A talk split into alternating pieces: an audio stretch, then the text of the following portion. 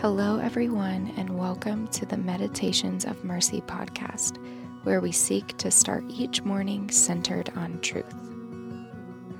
This month, we're meditating on what it means to be marked by Christ. Let's get started on today. Galatians 5 22 to 23. But the fruit of the Spirit is love, joy, peace, patience, kindness, goodness, faithfulness, gentleness, self control. Against such things there is no law. Ecclesiastes 7 9. Better is the end of a thing than its beginning, and the patient in spirit is better than the proud in spirit. Hindsight is 2020.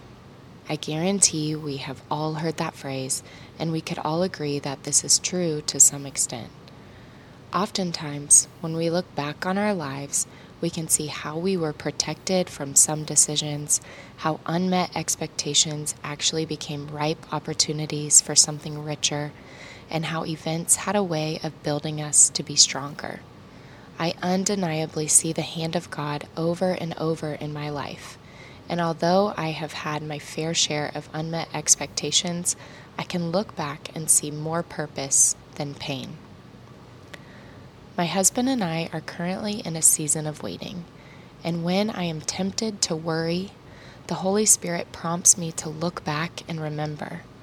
And I know it's the Holy Spirit because that is the last thing I want to do when I'm about to host a full on selfish pity party. I love to be in my feels. But when I look back and see the end of some things, it gives me strength for the new beginnings for the stories yet untold in my life. It gives me strength to be patient. It gives me humility because I am reminded yet again that I cannot manipulate or control the outcome. It gives me perspective beyond myself to be present in the moment and see others.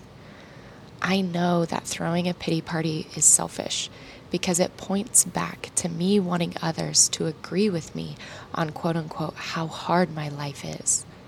And this is pride. And while some, like myself, are prone to throw pity parties, gosh, it's so hard to keep saying that out loud.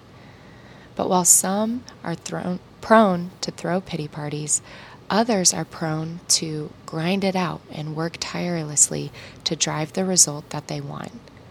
This scenario isn't about wanting others to notice, but rather you are trying your hardest to speed up the process or manipulate the outcome, regardless of what others or God think. And this is also pride. Let me be clear here.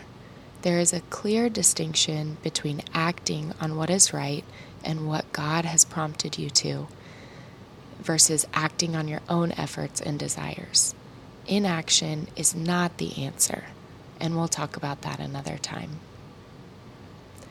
I really believe the author of Ecclesiastes is reminding us that the end of a thing is better than the beginning, not to give us false hope that the ending of our immediate circumstance will be exactly what we want, but to remind us to look at the other examples in our life to strengthen us for the present circumstance to look ultimately to the end, where Jesus has already defeated sin, death, pain, brokenness, and evil for good.